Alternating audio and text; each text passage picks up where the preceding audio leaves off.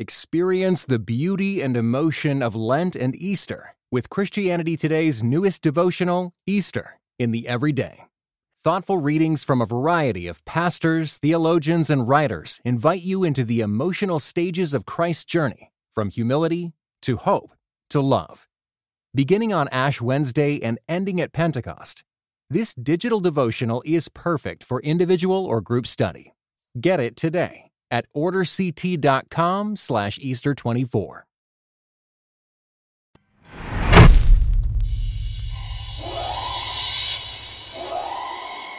The date, 1951. The setting, Holmesburg Prison, a correctional facility in Philadelphia, Pennsylvania. The occasion, the arrival of Dr. Albert Kligman, a renowned dermatologist from the University of Pennsylvania. The objective, performing cutting edge dermatological research capable of producing world changing medicines. The outcomes speak for themselves. During his tenure at Holmesburg, Kligman developed a skin treatment eventually marketed as Retin-A. Described as a kind of miracle treatment for acne, it's the most commonly used medicine for addressing inflammatory skin conditions, which is why it's become a popular anti aging drug as well. But beyond pimples and wrinkles, Retin-A is also incredibly effective at treating certain forms of leukemia. In fact, Retin-A is so effective at treating so many conditions that the World Health Organization now lists it as an essential medicine. Of course, none of this would have been possible without a massive pool of research subjects who were not only eager and incentivized to participate, but radically misinformed about the risks involved.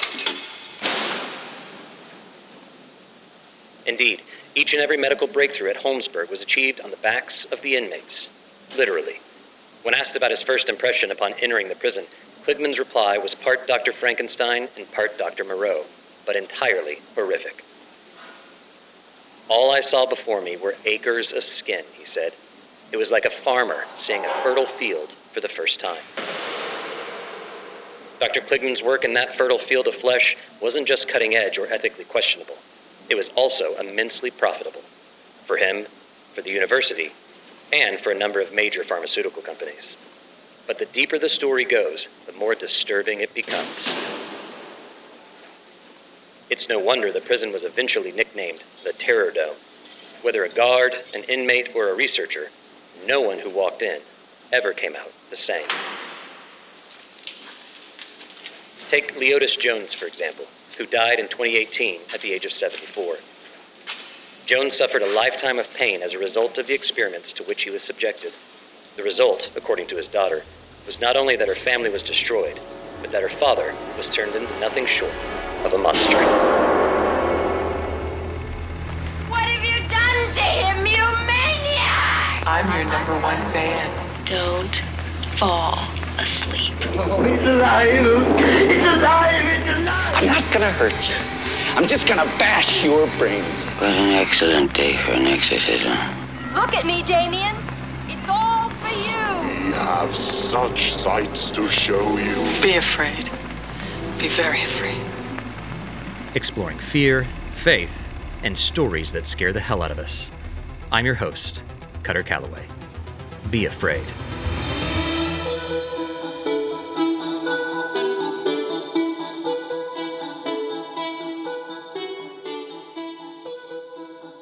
On this episode, we take a look at cosmic horror, exploring the monsters we make in our quest to control that which is uncontrollable. Could it be that a world exists that has nothing to do with human cares and concerns? And if so, how might we respond?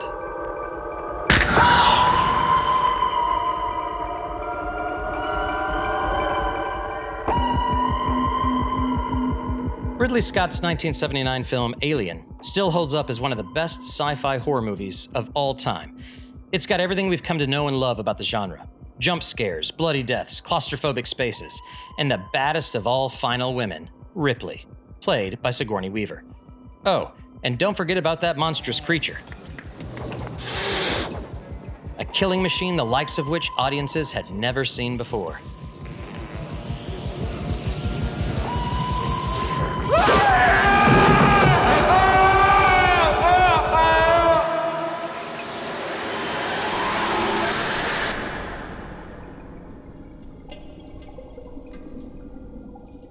Pervasive sense of dread that looms over the entire film isn't the result of any one of these individual elements.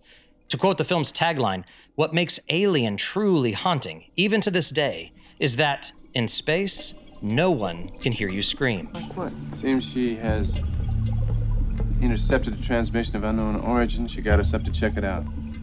But it's not because the universe or some other unseen force is conspiring against the crew of the Nostromo.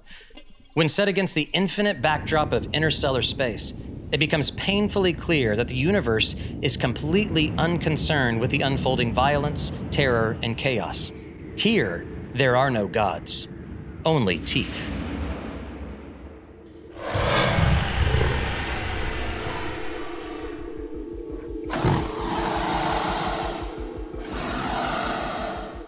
I figured if anyone knows how films like Alien can be so alienating, it would be Damien LeVeck.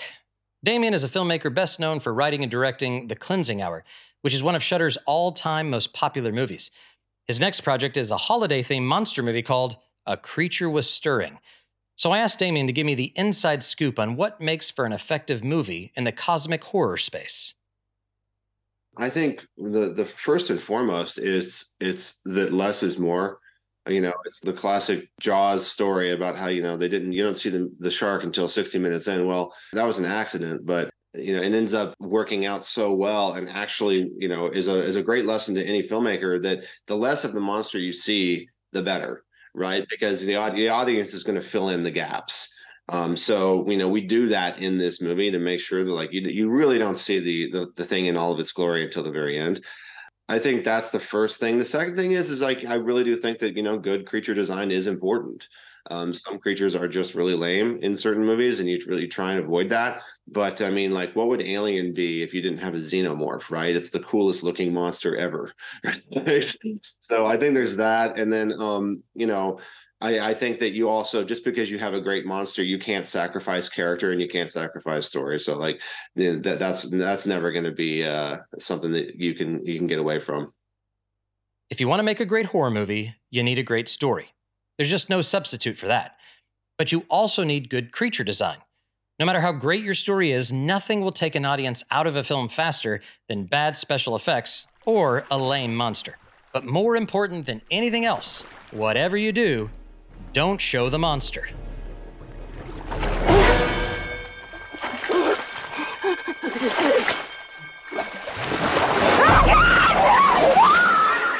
Damien's absolutely right. Part of what makes Jaws such an anxiety inducing experience is how long it takes before the great white appears on screen.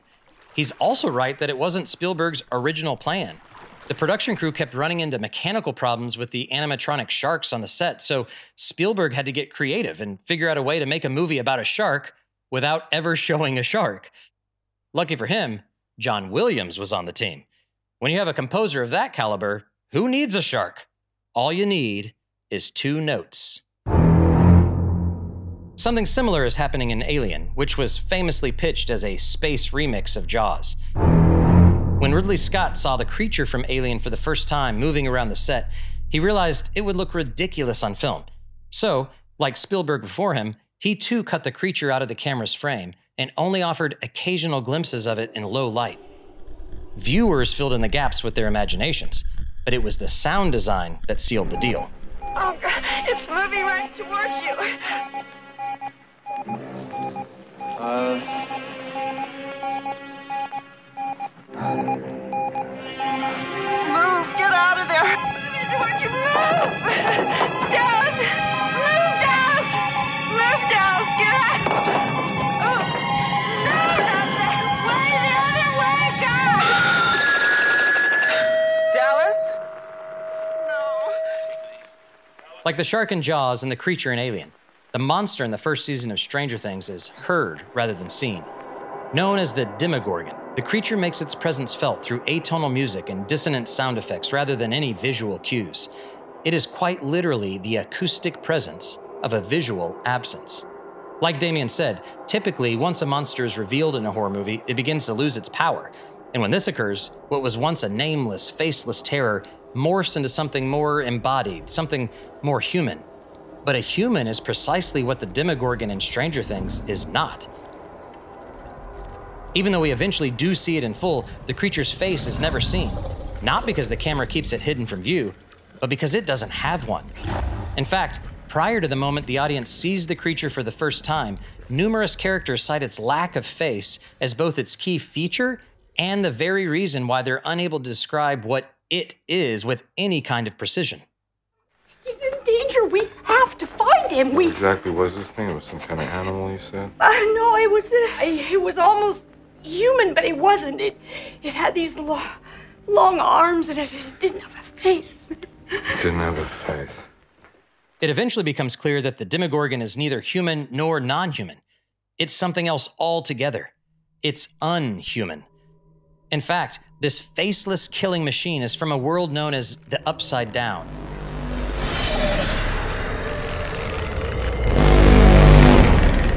A parallel world to our own that was never meant for human interaction. As terrifying as it is, the monster's presence is merely a symptom of a deeper imbalance, one in which the world we know is suddenly bumping up against a world that is unknowable.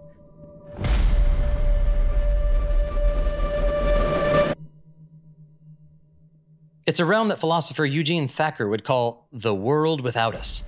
According to Thacker, who wrote a three part series on horror, the most disturbing aspect of a series like Stranger Things or a film like Alien is not the bloodthirsty creatures. What's truly terrifying is the appalling truth these stories explore that the world of human cares and concerns is revealed to be utterly meaningless in the universe at large. Of course, in the wake of the scientific and technological revolutions, most modern people go about their day to day lives as if reality itself is centered around humans. In other words, we assume the world we inhabit is the world for us. But in a film like Alien or a series like Stranger Things, we encounter a part of reality that seems to be totally indifferent to humanity. It's not even antagonistic towards us, it simply couldn't care any less. This is what Thacker calls the world without us. The characters in Stranger Things call it the Upside Down, a world that resists any of our attempts to understand, manipulate, or control.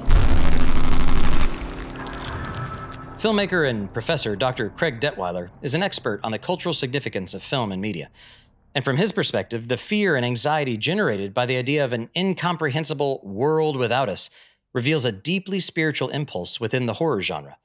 It's a spiritual sensibility found not only in cosmic horror and supernatural horror, but also in the work of filmmakers like Ari Aster and Robert Eggers.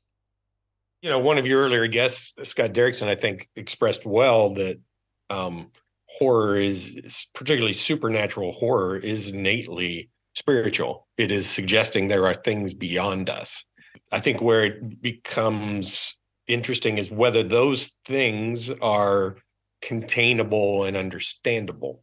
And I think with both Eggers and Aster, you, there's a suggestion like, no, these things are, they're bigger and they're stronger, and don't try to contain them and don't try to understand them because you will lose and you will be worse off.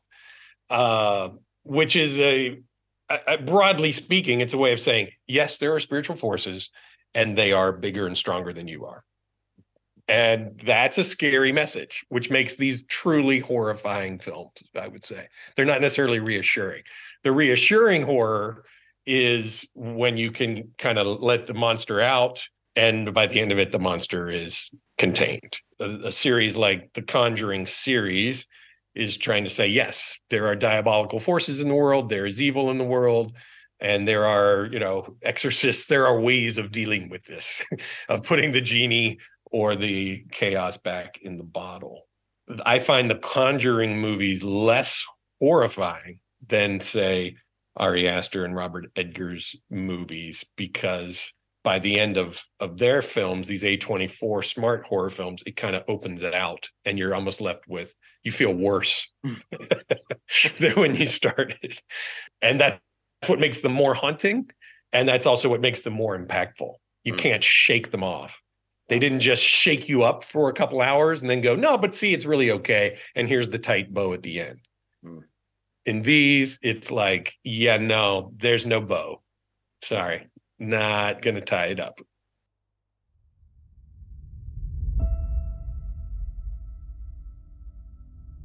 Certain strains of horror unleash monsters for the sake of defeating them. Father Karras delivers Regan from demonic possession. Laurie Strode kills Mike Myers. The intrepid kids and it eventually overcome Pennywise. For most of the humans on the planet who go about their daily lives as if there simply is nothing beyond the material world, it's impossible to imagine the universe being centered on anything but us. And a riff on Thacker again, the presence of monsters like the Demogorgon reminds us that the world is not only indifferent to us, but that the world is and always has been mostly an inhuman world.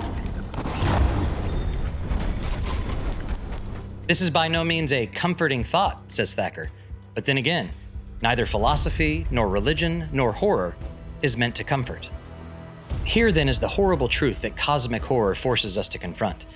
We are not the center of this or any other universe.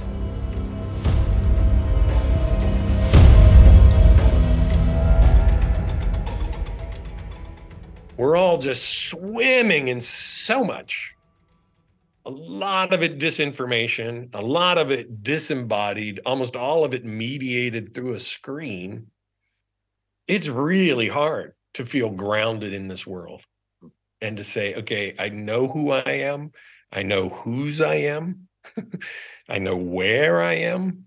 We're so rarely there where our body and soul are united in one place. We have a constant transportation device in our hand that takes us out of our surroundings to where we don't even know like how to read a street map unless the thing tells us where to turn. We don't even know what's north, south, east, and west. We don't have to. And so these kind of primeval movies put us back in touch with that like very deep survival thing of like your body is threatened there are physical forces and you need to summon physical and spiritual force to deal with it do you have the resources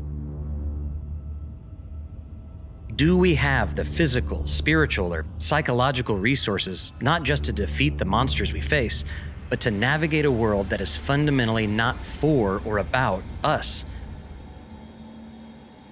That's the question cosmic horror poses. And however we answer, what seems undeniable is that modern people are deeply unsettled when faced with this question because they simply cannot tolerate the idea of a cosmos that is indifferent to them. Certificate of deposit account registry service? Back to the story of the Terror Dome, otherwise known as Pennsylvania's Holmesburg Prison. The fertile field of flesh that Albert Kligman discovered when he first entered the prison also happened to be overwhelmingly black. And because these research subjects were incarcerated, there were very few opportunities to earn money to spend at the commissary, or to send back home, or, more importantly, to use for bail. So the money they were paid for participating in Kligman's research, which was one of their only sources of substantial income, offered them the best chance they had for getting out of prison altogether. The only catch was that they were never told what Kligman was putting on their flesh, nor what might happen to them when he did. In 1971, when Allen Hornblum entered Holmesburg Prison just after graduate school in order to run its educational program, he stumbled upon a scene that would make the Hostel and Saw franchises seem tame by comparison. What Hornblum discovered was that Kligman wasn't just testing medications for mild skin conditions. Supported financially by sponsors like Johnson & Johnson, Dow Chemicals, and even the US Army, Kligman had been exposing inmates to herpes, staphylococcus, skin blistering chemicals, radioactive isotopes, psychoactive drugs, and carcinogenic compounds such as dioxin, which is the poisonous substance found in Agent Orange. Some of the more gruesome experiments involved yanking out prisoners' fingernails and stitching parts from cadavers onto their backs to see if they might grow into functional organs. Out of approximately 1,200 residents, between 80 to 90 percent of the prison population was involved in these experiments. Each of these inmates was physically disfigured in cruel and grotesque ways, but they were psychologically scarred as well. For their participation, inmates received between one to three hundred dollars. In exchange, all Kligman asked for was their flesh.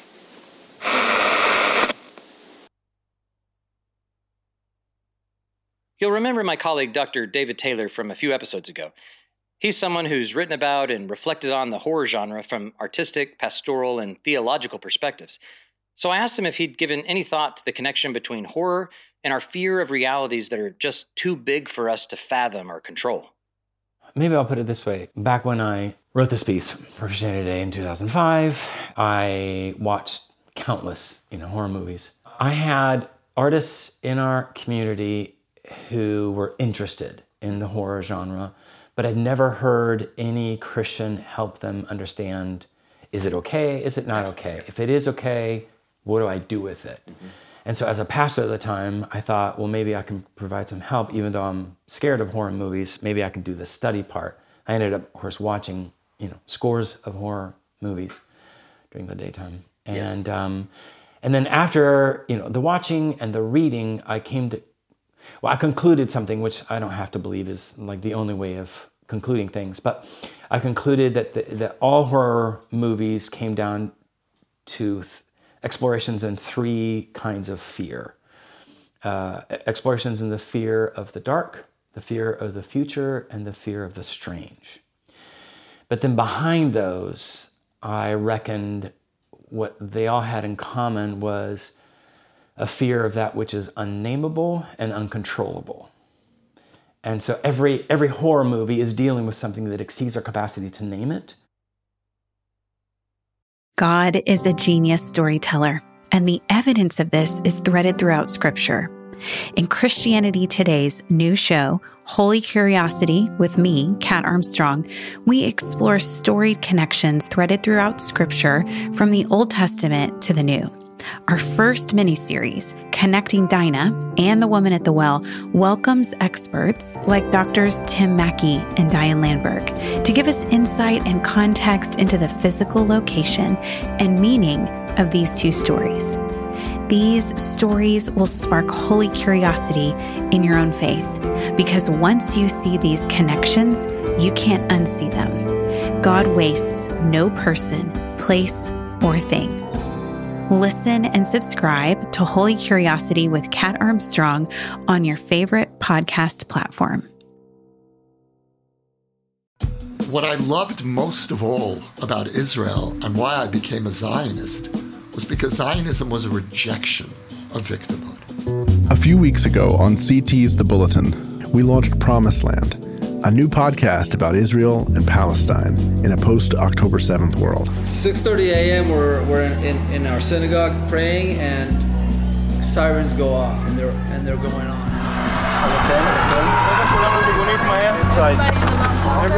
on. Based on interviews and conversations captured on the ground in Israel last November, it's an exploration of the spiritual, political, and historical roots of the conflict. When there's a weak Israel, every Jew in the world is weak. And why should uh, a Russian Jew who has nothing to do with this land come come here? Why? Well, I mean, if you want, you can give them Texas. You love them so much. I am alive because I wasn't. I, I didn't come home. But all my friends that were here were murdered. Here, here, over there. This week, Promised Land moves to its own feed. You'll find links in the show notes, so if you haven't heard it yet, you can go catch up and catch the new episodes as they come all in one place.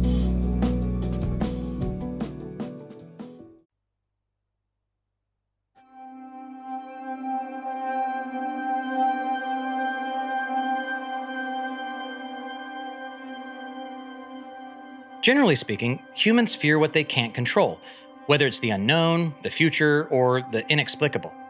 Which is why our response to an encounter with something like the world without us is so predictable. In order to manage our feelings of fear, awe, and insignificance, we attempt to exert control over this overwhelming reality through science, medicine, or some other technological means. But as the horror genre reminds us, these efforts are almost always ill fated or self destructive.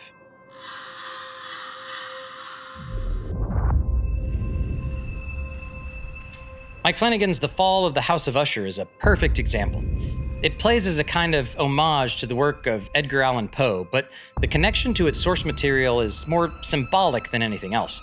What the series is really getting at, in not so subtle ways, is the real life horror of the current opioid pandemic and how a company like Purdue Pharma, run by a family like the Sacklers, could knowingly destroy so many lives in their quest to amass an obscene amount of wealth and power. It's time. It's time. It's time. The narrative centers on Roderick Usher and his twin sister Madeline, who made their fortune just as the Sacklers did, through the development and sale of a pain killing drug they knew to be highly addictive and, in fact, deadly. While I pondered, weak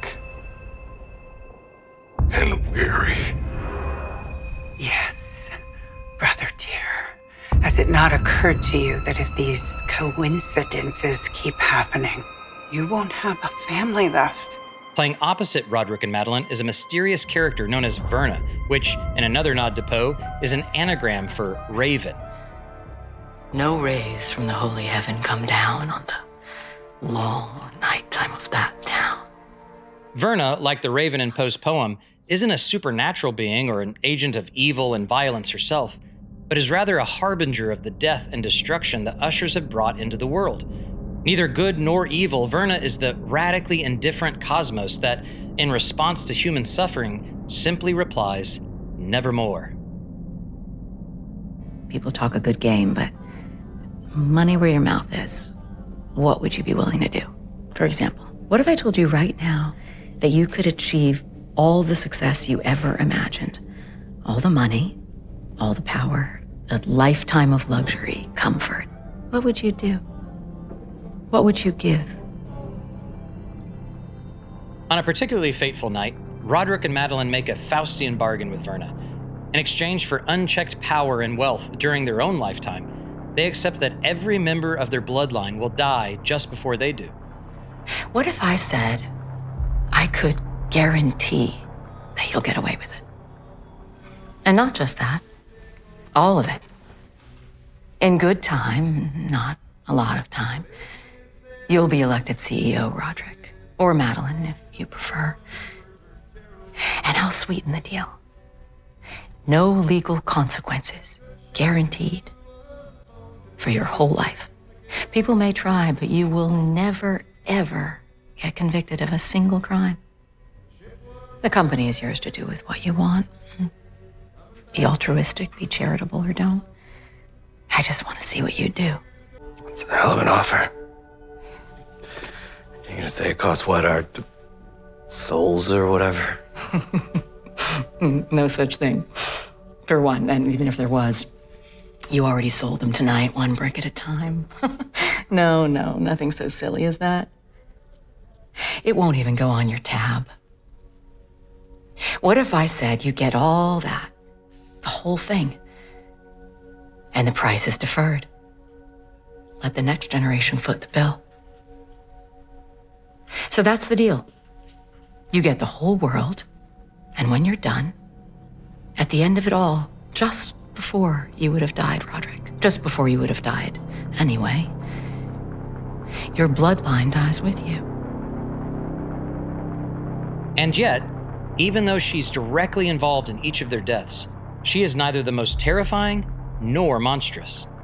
That designation is reserved for Roderick Usher and his children, each of whom turns out to be as monstrous and evil as the next.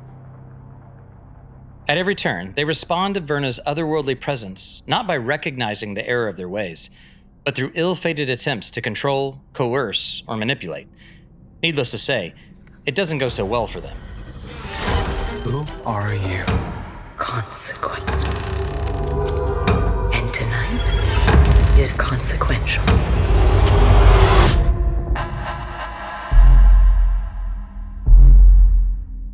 Of course, this isn't the first time Flanagan has explored real world evils in and through horror fiction.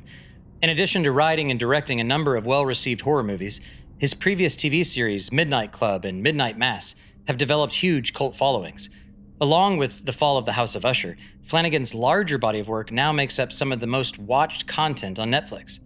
In other words, all sorts of people find these stories compelling, even folks like New Testament professor Dr. Madison Pierce. Dr. Pierce is Associate Professor of New Testament at Western Theological Seminary and is also the co host of the Two Cities podcast. She's also a horror aficionado and happens to be a pretty big fan of all things Mike Flanagan. So, as a way to get at why such a broad cross section of people find Flanagan a compelling storyteller, I asked Dr. Pierce to tell me what first drew her to his work.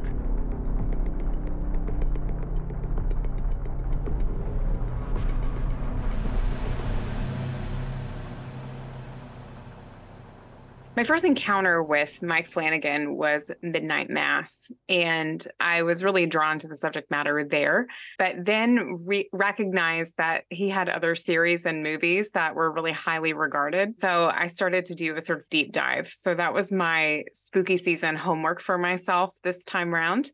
And I watched the entire Mike Flanagan corpus. Some of the threads that I find really appealing in him are ways that he portrays the relationship between trauma and horror or horrifying things, uh, the ways that trauma manifests itself as horror. Um, sometimes there's also this sort of interesting thread in his work about what is true and you know or what are external monsters and what are internal pressures, delusions, psychoses, you know, things like that. So I find that really interesting. that all around is just really great character development and lots of um, religious and biblical imagery sort of peppered throughout too. So in the fall of the House of Usher, where do you think the emphasis lands? Is the evil internal to the characters or does it come from some external source? I think with Flanagan, it's almost always impossible to say with certainty. The character in the show, you could name her the adversary or, you know, Satan or, or devil, you know, the devil or something like that. You could identify her with one of these kind of classic um, evil figures. I like the adversary because it kind of holds the tension. You know, is she representative of their own propensity to vice? Is she actually, yeah, some sort of external force that is acting upon them that becomes especially complicated in the scene with Freddie's wife. Um, she says, I don't usually like to intervene so directly. Um, and she ends up basically causing him to ingest the poison that he'd been giving to her, um, to his wife. And so uh, that gives a picture of some, something very external. With Tamerlane, for example, I mean, her running through her pied a terre or whatever and like smashing mirrors and i mean that could be a depiction of her um mental health concerns and again vice sort of playing out um, in real time and so like i said it's always complicated with flanagan in some ways we're dealing with a group of people who are just monstrous and if that's the case then the series is is kind of this cautionary tale of what happens when mm-hmm. in the context of an otherwise cold and indifferent universe a person goes to any length to establish some kind of control over that reality without any regard for who it might hurt or or how many casualties might pile up along the way. Yeah. But it also seems like at least for Roderick's kids, their choices are are kind of limited in terms of what's actually possible, in large part because of what they've inherited from him and that makes me think that like you said it's it's not as simple as you know i'm i'm choosing to exert my will to power over reality or i'm not. It strikes me as more like a reflection on on what it's like to deal with the effects of of what i might call intergenerational sin. Do you have any thoughts on that take? I think in a lot of ways it's accurate but because it's so complex that it's both the case that the sins of the father affect the children, um, you know, to the third and fourth generations, that we know that uh, the effects of abuse and harm that they trickle down. They're even they're a part of the physiology of of people. But it's also the case that that choice matters. And we see this with um, the granddaughter in the in the show uh, lenore now she's two generations deep of wickedness, but she chooses to relinquish it. But another thing I found really interesting about the show is um, a question, you know, is related to this question. I mean, the way that Verna sort of sets up this proposition is that they will want for nothing. They have the possibility of having this beautiful, easy life. And of course, you could imagine a world in which they have this beautiful, easy life with everything handed to them and they make better choices. The Roderick, he could have um, walled up the one man in the basement, made a deal with Verna or the devil or whomever, um, and then never sinned again. You know, she goes or he goes and sins no more. He, but he knew he would get off scot free. And so he continues to push against the legal system. And I, I mean, that's a clear picture of choice because so often with systemic injustice and various external pressures, we we have choices, but our choices feel more narrow than they should. But this is a man with everything, and he still makes the wrong choice. A man with everything still makes the wrong choice. I'm not sure I can think of a, a, better or more concise way of stating the problem that plagues humanity.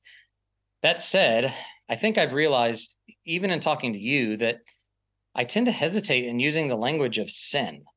Um, I might call it hubris or, or, or something else, but I really can't think of a better term to describe that that mysterious force that's that's alive and in play whenever we act in ways that are that are subhuman ways that are monstrous or or just evil. Yeah. I mean, if you zoom out to um, the broader Flanagan corpus, then I think that monsters almost always are the result of some kind of sin. Um, or, or, what we would call sin. You know, he might call it vice or or something like that. And so it's not always hubris, I don't think, um, but it's something, some kind of perceived problem. And I think this is an interesting um, feature of various horror films that um, what could be normal becomes escalated to this uh, um, event with broader significance and monsters whether um, metaphysically so or you know people who are monstrous um, you know they capitalize on that so you think like um, yeah, I I really love the Scream franchise. I'm a child of the aughts, um, and so you think of like Billy Loomis. Why is he a monster? His mom had an affair and was treated badly as a result of that. You know, she was portrayed as promiscuous, and so what does he do? He takes revenge. I mean, revenge is a really common motivator, and it's not necessarily about hubris. It's in its own twisted way, it's about justice. It's interesting how often, again, just really normal things become escalated in horror. No justice, or more accurately, in a world where the universe simply couldn't care less about things like justice or the human quest for vengeance, humans are left to their own devices. And when that happens, they have no other choice but to take things into their own hands. Zero point.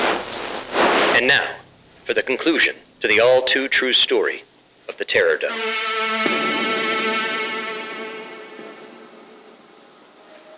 Decades after Holmesburg Prison was shut down, Allen Hornblum was shocked that no one had exposed Kligman's experiments to the public. So he wrote a novel in 1998 called Acres of Skin as a way of documenting what took place under the dermatologist's reign of terror. As recently as 2021, and under pressure from family members of those who were affected, the University of Pennsylvania disavowed the research and terminated a lectureship dedicated to Kligman. And in 2022, the city of Philadelphia also issued a formal apology. Following a series of class action lawsuits, companies like Johnson & Johnson have filed for bankruptcy after being fined up to 3.5 billion dollars for the use of asbestos in experimentation with human subjects at Holmesburg. But of course, as of yet, no money has been transferred to any of the victims or their families, many of whom were never the same. For his part, Kligman was unrepentant until his death in 2010, and in fact was convinced it was a mistake to shut down the prison experiments. He famously told colleagues, It was years before the authorities knew I was conducting various studies on prisoner volunteers. Things were simpler then, Informed consent was unheard of. No one asked me what I was doing. It was a wonderful time. Monsters, it would seem, come in all shapes and sizes. And some of the most terrifying and, indeed, most horrific are hiding in plain sight.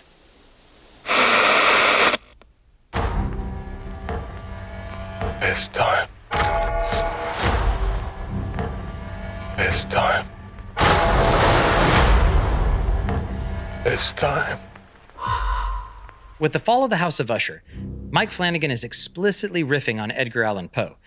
But Poe's influence on the horror genre extends far beyond the movies and TV series that put his writings in the foreground. For example, Poe is also quite influential in the work of H.P. Lovecraft, an American science fiction author whose style of storytelling has become synonymous with cosmic horror.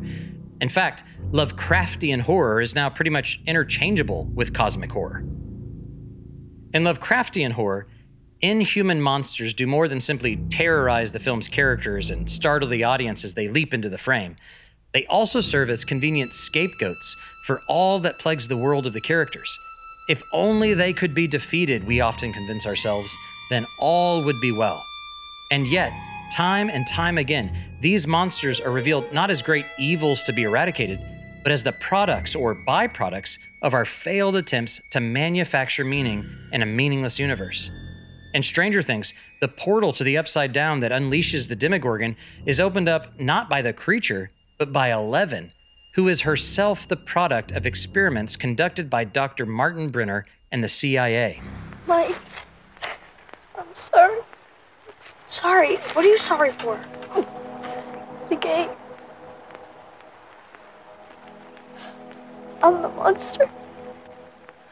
But Stranger Things is just a, a, current example of a long history of horror films that featured out of control scientists or government operatives creating monsters as a means of exerting control over an uncontrollable universe.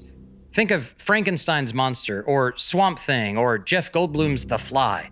Or, for those of you who are hardcore horror fans, here's a deep cut for you. What about the 1995 B movie Mind Ripper? Where a group of government scientists try to reanimate a corpse in order to make a superhuman killing machine, only to have their creation turn on them. From Wes Craven, creator of Wes Craven's Nightmare. In here, underground. We're on the verge of a breakthrough. breakthrough. You ask me, our friend in there is in a world of pain. His body's accepting the virus. They set out to create the first super soldier, but instead they unleashed a monster. Goddamn, where's the backup? Wes Craven presents Mind Ripper. Live in horror, die in fear. If anyone knows about the making of monsters, it's Sari Martin Concepcion. She's a filmmaker herself and has an upcoming horror project called The Winemaker. But she also worked for over a decade with Rob Zombie, who's made numerous horror films, including the remake of Halloween in 2009 and the more recent The Munsters in 2022. But before talking monsters, I asked Sari to share about what drew her to the horror genre in general and cosmic horror in particular. There's something kind of fun about that emotional arousal, but not the life threatening kind that puts you into a, real fight or flight state. I like sort of, well, two things. I like sort of that aspect of that exaggerated human experience like the looking straight into the the void the very dark the fringes of human experience i also have been pursuing a sense of an enchanted universe mystery a sense of something deeper and transcendent, sort of soaking the world and going on beneath the surface of things. But in many subgenres of horror, that is hinted at and drawn out. And that's something I'm very intrigued by. And as an artist and filmmaker myself, something that I would hope to be able to give as a gift to audiences when I make my own work too. Hearing about what draws you personally to the horror genre makes me think you're a fan of cosmic horror where we encounter this unknowable incomprehensible mystery and and are then forced to respond in some way. But it also brings to mind a question i i hadn't quite considered before. If horror films explore deeper mysterious truths that are often hidden or simply beyond us how do you as a filmmaker think about writing characters that expose others to that truth when most people would rather ignore it or deny it yeah you see the the truth tellers sort of marginalized and a lot of time it's like a literally a crazy person right like someone in like the insane asylum or something this this marginalized voice this uh, that's sort of that no one wants to listen to. And I think that's just what the folks who are jo- drawn to these genres have experienced. They probably feel like the truth teller in their family. You see that play out quite a bit. It's like everyone's pretending things are okay, things are not okay. The reason I was drawn to sci-fi and and horror, I growing up felt a little bit like an outsider, a little bit different than the people I was growing up around and sort of looking at humanity the rest of humanity feeling like a little bit of an outsider. And also in horror, a lot of times you get the sense that that monsters are made, not born. There's often this pointing fingers at like the system that antagonize people who are different to where they almost have no choice but to become monsters what are some classic examples where you'd say that's a monster that was that was made not born these genres evolve as like culture changes over time. As an example like in the original halloween john carpenter's halloween michael myers just kind of is. And uh yeah he just kind of is. There's no explanation for him. He's just this evil force.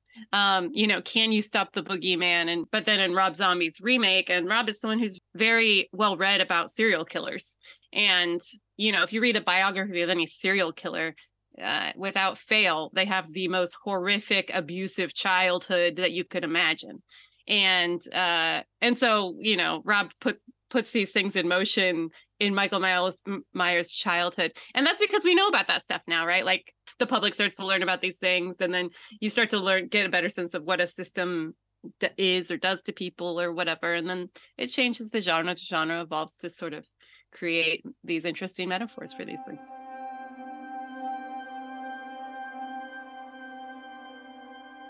monsters are made not born and if that's the case if monsters in the horror genre are created by an unjust system that marginalizes, oppresses, and silences the truth tellers, then I wanted to talk to someone with firsthand experience of playing one of those monsters. Not a non human creature from some other dimension, mind you, but something far more sinister. One of the racist white cops in the HBO series Lovecraft Country. Lovecraft Country is a 10 episode series based on Matt Ruff's 2016 novel, which is set in 1950s Jim Crow America. The show is certainly in the horror genre, but it's also a mix of sci fi, mystery, ghost story, psychological thriller, and family drama all wrapped into one. It's also one of the most consistently violent and gory series I've seen in a while. I can't recommend it highly enough. Here's Misha Green, the showrunner for Lovecraft, on NPR's Fresh Air addressing the storytelling opportunities that horror provides her. Well, I think that it was, for me, horror, which is my favorite genre, works best for me when there's a metaphor. So it's the idea that something real we then take and make the monster and the monster is actually almost the the relief in it so feeling like you know, you're going into the heart of darkness as you travel with this family into the heart of America, which is not the South, it's the North because Jim Crow was everywhere. And to to have them encounter the sheriff and we know that scene now. We we are now very aware of the violence that happens against black bodies by the police state in America. So to change that to flip it on its head and then to have the monsters come out later to me that that's that's the reason to make it in a way, defeating the monsters, the witchcraft, that's the thing that allows the the racism and the harder subjects of what it means to be a black family in America with general generational trauma more palatable. Like the source material itself, Lovecraft is clearly a form of social commentary. But to quote Misha Green, it doesn't just pull the slavery portrait off the museum wall and say, look at how bad slavery was. Rather, it draws viewers in through the metaphors that the horror genre makes possible. As it does, it uses the conventions of the genre as a doorway to something deeper for people who might not be interested in watching a show on the horrors of racial injustice. Needless to say, it drew me in, especially when I realized I knew some of the cast. Immediately after watching episode three, I texted Mac Brandt, who plays Captain Seamus Lancaster, a Chicago police officer in Lovecraft. His response to my text was great. Quote, as you watch the show, just remember that I'm a decent person in real life. So, the first question I had for him after I'd seen the entire series was simply this Having played a cop so many times, how do you bring something unique to this kind of role without just being generic cop X? I don't.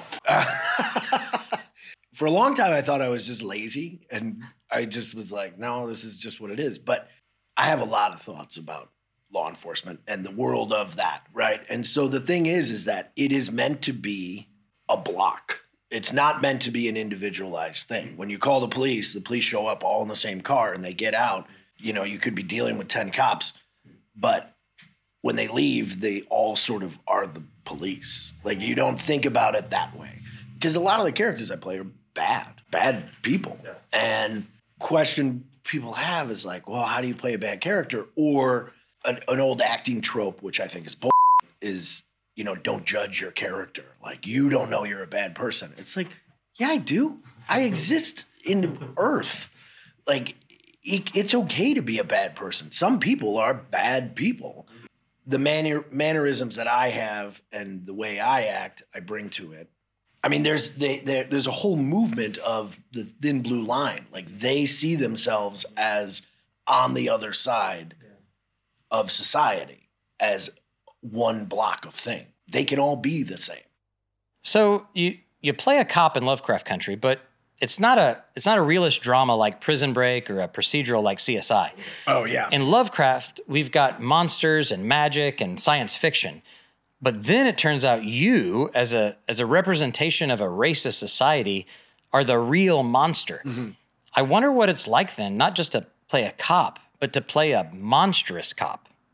the joke I made when we were making it and when it came out, I was like, the only difference between Bad Cop on ABC and Bad Cop on HBO is one word said multiple times to a person that you shouldn't say it to, mm. Which I had to say multiple times. And the way I thought about it was, it was very much people's experience. And if I played it cartoonishly, it would have degraded people's experience of life, right? Like even to today. Black people's experience with the police, not great.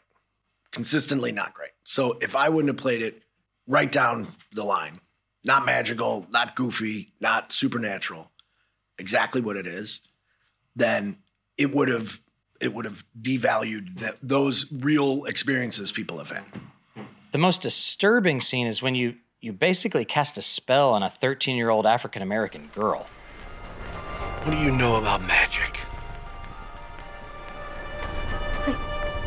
Fantasy books?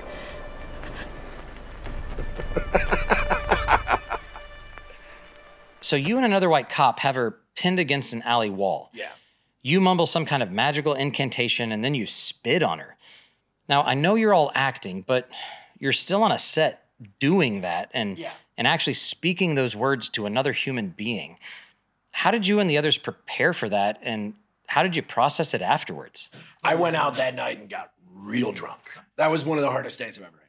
Lovecraft was an interesting job, and this is a very big answer to the small thing, but and I'll get back to that. But it was an interesting job because, like, we've known each other for you know a long time. I want to be everybody's friend. I'm loud. I'm out here. I, I'm want to be buddies with everybody.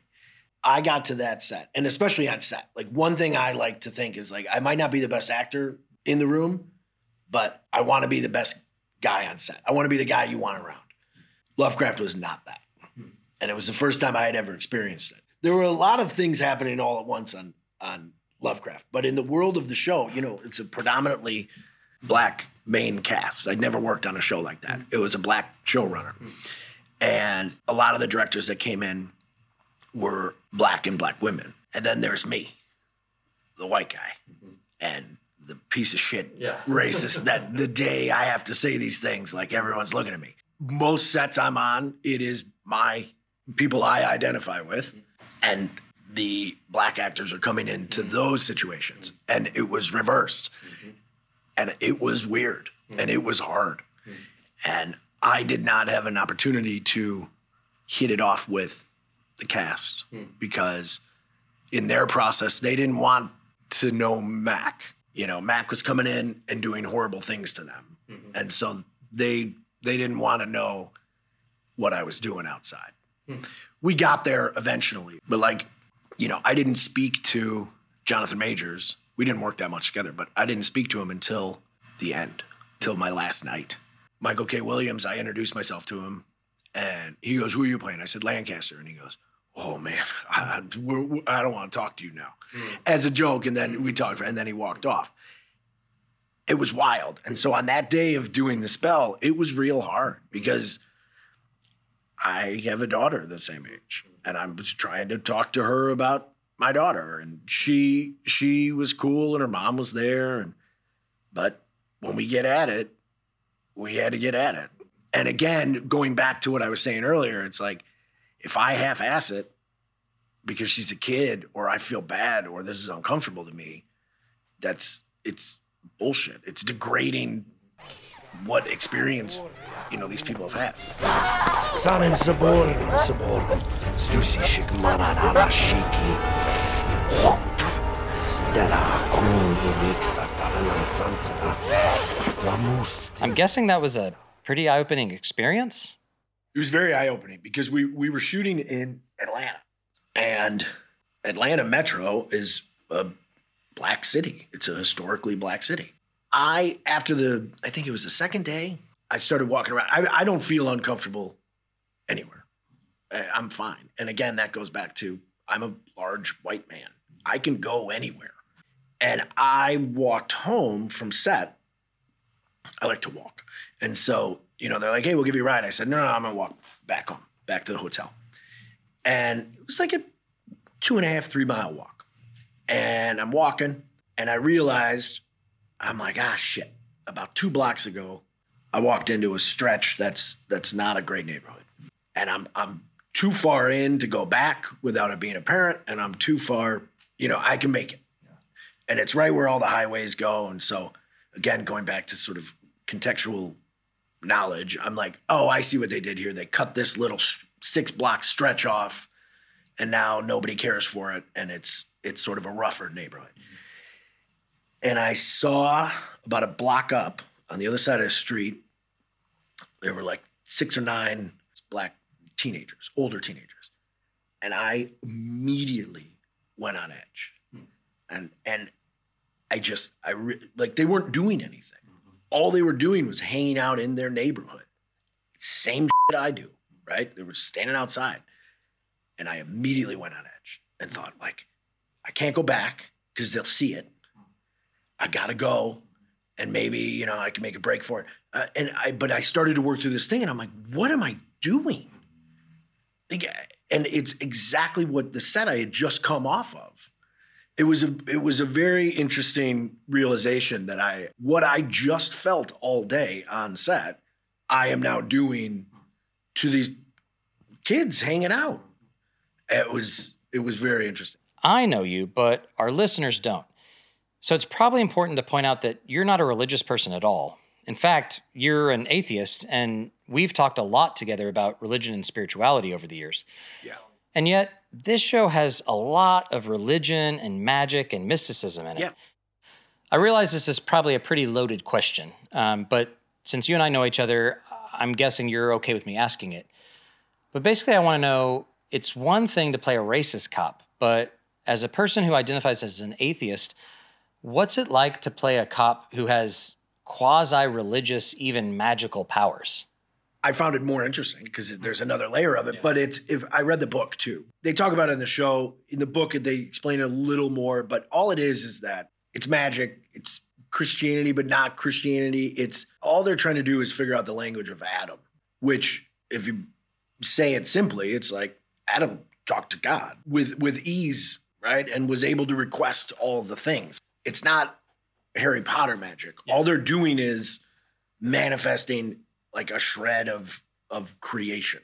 And when you think about it that way, it's like, yeah, that's just power. And they're all just questing after this this power, which is all in my mind religion is. if you're already a cop and already a you know a sergeant and already have guys under you and you're already a head of an organization a, a sort of shadow organization like yeah you know, that's all it's all the same. It's all just power. The magic that happens in the show for me at least it's just a continuation of what i'm doing. I'm just trying to have power over everybody.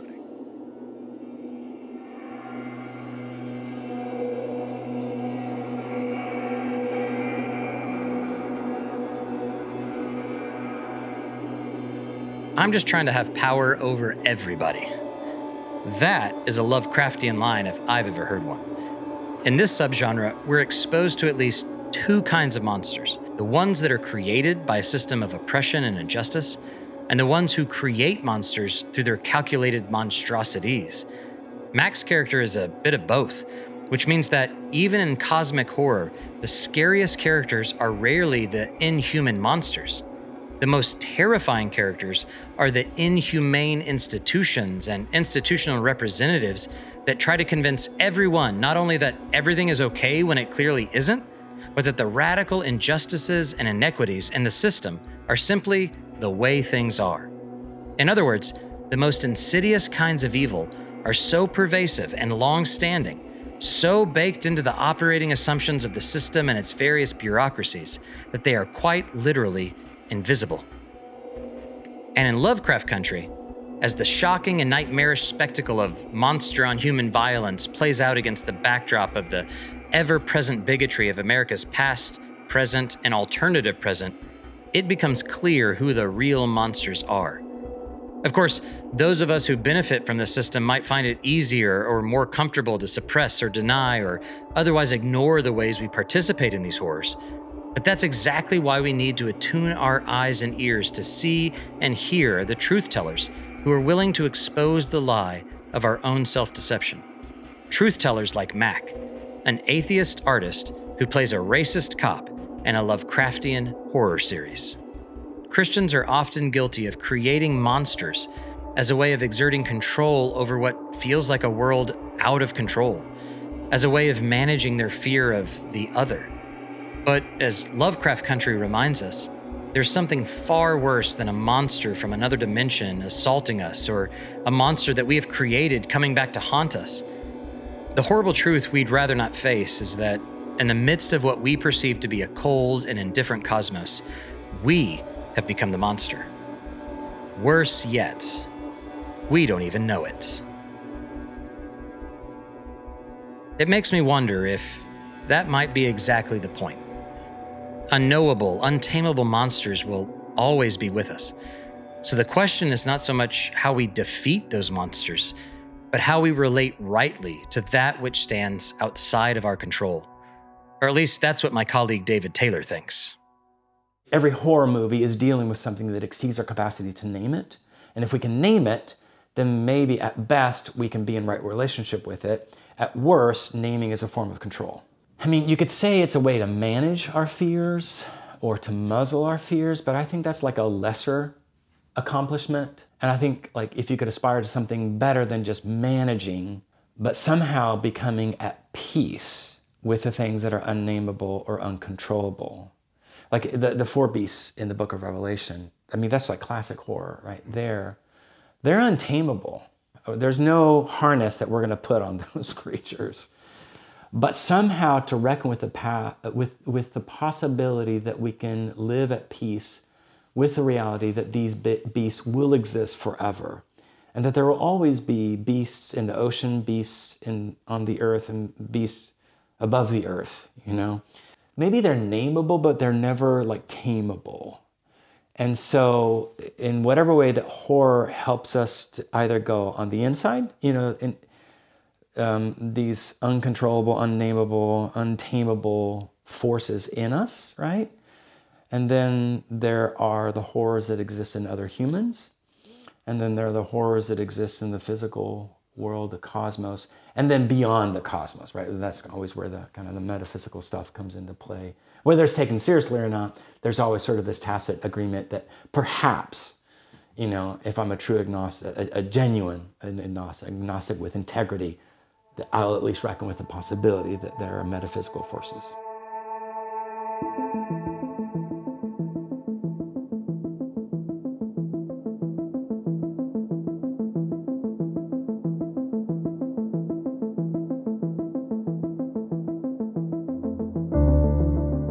Cosmic horror leaves us with no other choice but to admit that an entire realm of reality exists that stands outside our ability to understand or control. It's just too big for us.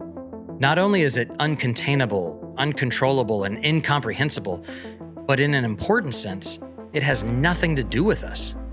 We can rail against this reality or, or simply refuse to accept it, but in doing so, we create monsters of all shapes and sizes. In some cases, we may even become the monsters ourselves.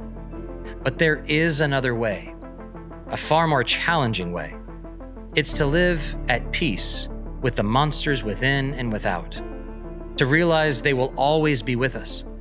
It's to accept that we are not the center of this or any other universe, and that's just as it should be. In other words, we can learn to fear rightly. As Eugene Thacker says, this is by no means a comforting thought.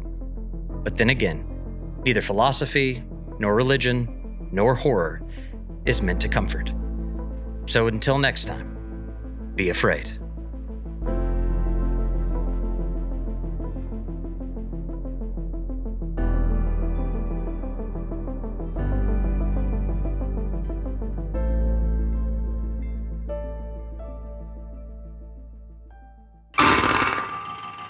Be Afraid is a production of Christianity Today, Uncommon Voices Collective, and Brehm Film at Fuller Theological Seminary. Our executive producer is Eric Petrick. Our producer and graphic designer is Steven Scheidler. Produced, edited, and mixed by TJ Hester. Music by Jeremy Hunt and Kohaleth. Written and hosted by me, Kutter Callaway.